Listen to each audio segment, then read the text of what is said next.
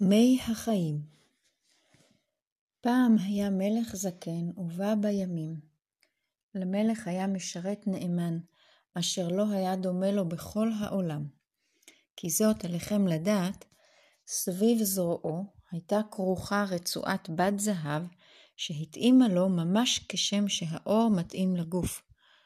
בצידה האחד היו רקומות המילים הבאות מי שחפץ לענוד אותי על הזרוע, על ראשו להיות נקי ממחשבות עוון ורוע.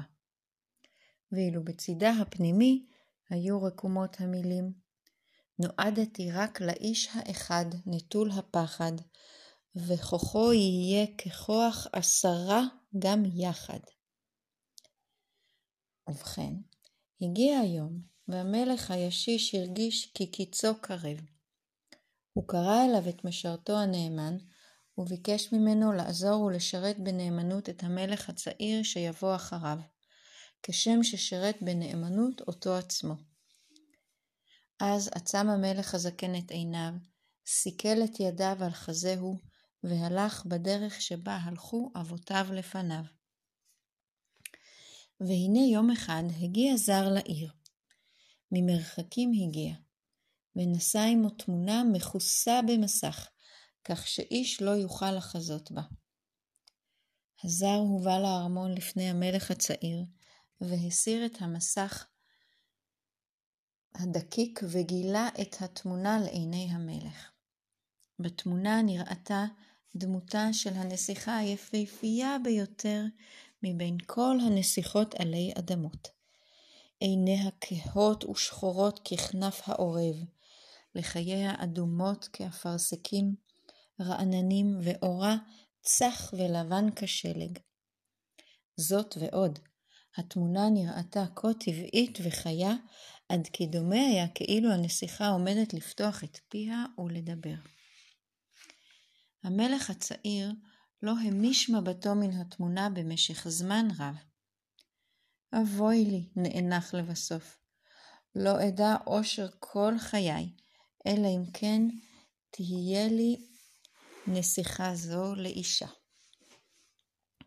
ובכן, קרא הזר, עיניך חזו בתמונתה של נסיכה אמיתית, השוכנת מעבר לשלושת הנהרות. לפני זמן מה, הייתה לנסיכה ציפור חכמה ומופלאה, והיא אהבה אותה אהבת נפש.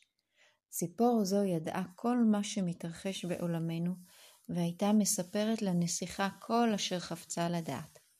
אך הציפור מתה, והנסיכה אינה עושה דבר, ורק מקוננת ובוכה מני בוקר ועד ערב, יום אחר יום. והיא הניחה את הציפור המתה בתוך תיבת זכוכית, ונשבעה כי תינשא רק לזה שיצליח להביא לה ספל מלא מים ממזרקת מי החיים. כדי שאפשר יהיה להחזיר את ציפורה האהובה לחיים. הזר סיים את דבריו והלך מן הארמון ואין איש יודע לאן נעלם. אך מאותו רגע לא ידע עוד הנסיך מנוחה ומרגוע, ולא פסק מלחשוב כל העת על הנסיכה היפהפייה השוכנת מעבר לשלושת הנערות. לבסוף קרא אליו את המשרת הנאמן ואמר, האם תוכל להביא לי ספל מים ממזרקת מי החיים? אינני יודע, השיב המשרת הנאמן, אך אני חייב לנסות, שכן הוא זכר את דבר הבטחתו למלך הזקן. על כן יצא לנדוד במרחבי העולם כדי להשיג למלך הצעיר את מבוקשו. ימים רבים הלך המשרת הנאמן. הוא חצה יערות סבוכים, נהרות עמוקים והרים גבוהים. נעליו כבר היו מרופטות, בגדיו קרועים וכל גופו כאב עליו. לבסוף הגיע לקצה העולם. שם, מעבר לגבעה שבקצה העולם, לא היה עוד מאומה. אך בראש הגבעה הייתה בקתה קטנה ומטה לנפול, ובתוך הבקתה ישבה אישה זקנה שטבתה בפלך. שלום לך, סבתא, אמר המשרת הנאמן. שלום גם לך, בני, השיבה האישה הזקנה. ולאן מועדות פניך שהגעת עד כה? אני מחפש את מי החיים, אך עד כה לא מצאתי את מבוקשי, השיב המשרת הנאמן. האישה הזקנה קימתה את מצחה ושקעה בהרהורים.